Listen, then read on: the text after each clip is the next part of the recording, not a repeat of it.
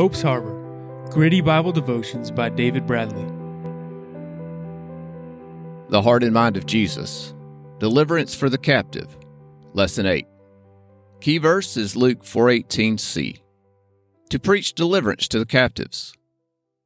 Now as we continue going through Jesus' declaration in Luke 4:18, we come to his commission to preach deliverance to the captives.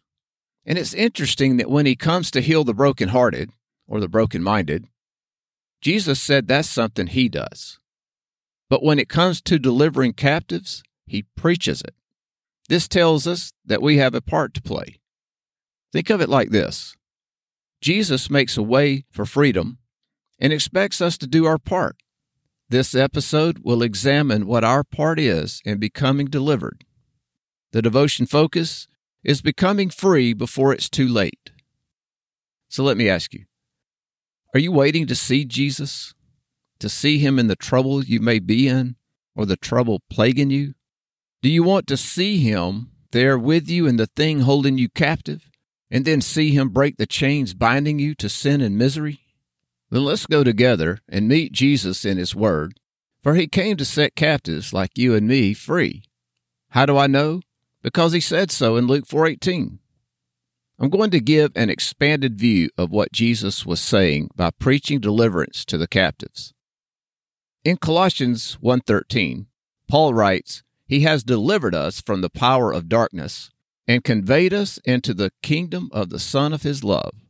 Paul is writing to Christians about an event already past. This infers faith having been placed in Jesus' atoning work on the cross. And delivered in this verse means uh, it's, it's like the idea of being in a current, and it's to draw out of the current. That is to rescue, to deliver. Captivity can be likened to being carried away by the influences of mind altering addictions, whatever form or practice they come in. It's being carried away by behavior intended as pain avoidance, but leads to becoming trapped. This becomes too involved to explore sufficiently but suffice it to say, the verse in Luke we're studying focuses on becoming free and not the process, but understanding all of the complexities of captive behavior and or the addictions is part of the process of being free. But our goal in this episode is develop belief in what Jesus proclaimed. And that means understanding by what authority Jesus made this claim of deliverance. The deliverance Jesus proclaimed was made available by his death on the cross. I want to read Luke 4:18 all the way through as a review and show a difference in the two processes of deliverance or freedom or liberty that Jesus proclaimed.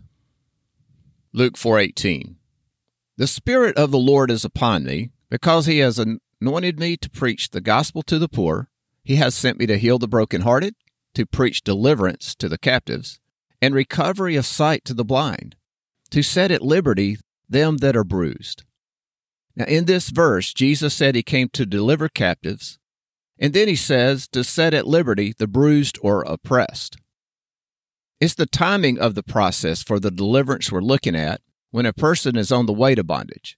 The other, to set at liberty the oppressed, is for those who are in the firm grip of bondage through various means such as addictions, and or mental disorders or destructive thinking or circumstances beyond their control, etc. I found it odd Jesus differentiated between the two processes of freedom until I looked into each proclamation by the words he used and their definitions. The deliverance offered first is when a person is just now on the road to captivity. This reveals Jesus has an intimate knowledge of each one of us as to where we are in our lives.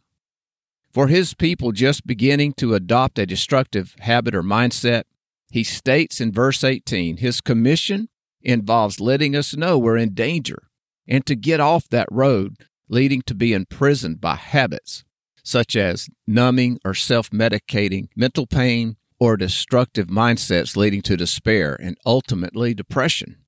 I can tell you from experience, when I stayed on the road of captivity, and did not listen to the warnings of Scripture to guard my mind, I ended up with depression and eventually became suicidal. So listen to me. At the end of this devotion, pay attention to the action to consider and follow through on at least doing a self assessment of your habits and thought life in accordance with the teachings of Scripture. Don't wait until you end up in a prison camp trapped by whatever you may see as too insignificant to correct at this time. All right, when God set out to make possible our freedom, it took holy violence to secure our safety. And to help understand the principle involved in a captive's deliverance, a captive's rescue, I'll read an account from 1 Samuel chapter 30, verse 1. And it came to pass, when David and his men were come to Ziklag on the third day, that the Amalekites had invaded the south and Ziklag and struck Ziklag and burned it with fire. They took the women captives that were therein, and they did not kill any, either great or small, but carried them away captive. So while David was away and not guarding his family and the families of his men, the Amalekites, a longtime enemy of the Jews, raided his home base and took everyone captive. When David and his men discovered their families gone, his men spoke of putting him to death by stoning him. And this was even as he cried out until he had no strength left. But then in 1 Samuel uh, 30, verse 6, a change occurs. The Bible says, Now David was greatly distressed, for the people spoke of stoning him, because the soul of all the people were grieved, every man for his sons and his daughters. But David strengthened himself in the Lord is God. So David prayed and he asked God, what should he do? In 1 Samuel 30, verse 8. So David inquired of the Lord, saying, Should I pursue this troop? Shall I overtake them? And the Lord answered him, Pursue them, for you shall surely overtake them, and without fail recover all. And that's what they did. David gathered his men and went after the raiders and rescued their families. Now, if you and I believe Jesus is the incarnate Son of God and existed as God from eternity past, then in his pre incarnate existence, before he became a man, he interacted through prayer with his people. And I believe when the Lord told David to go and deliver his family and those of his men, it may very well have been Jesus who spoke to David. If so, can you imagine Jesus as he told David to go get them? He's thinking forward to the time he would proclaim deliverance in that synagogue in Nazareth. I can, because I know from the teachings of Scripture and the Gospels, Jesus died on that cross a horrible death to make it possible for him to promise to set us free. Then what is it holding us captive? We know addictions do it, but there are other powerful forces of the mind also at work. These are just a few worry or anxiety, lust, bitterness, an unforgiving spirit, resentment, hatred, vengefulness. Now, I don't have time to name all the captive habits we may have, but let me urge you keep an open mind and consider carefully the call to action at the end of this episode. In summary, Jesus made it possible for us to become free, free from sin's influences, this freedom involves a process most times, a process we must begin. It all depends on what it is that has a hold on you. The processes are as varied as the different bondages Satan engineered for the human race.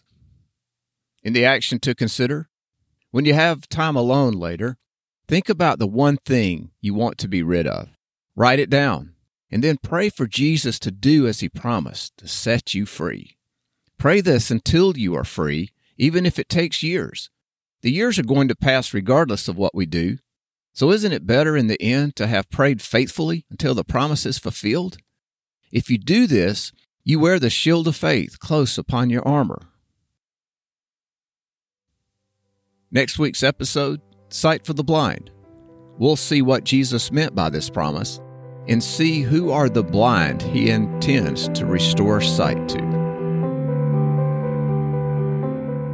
You've been listening to Hope's Harbor, gritty Bible devotions by David Bradley. To get show notes, visit hopesharbor.net.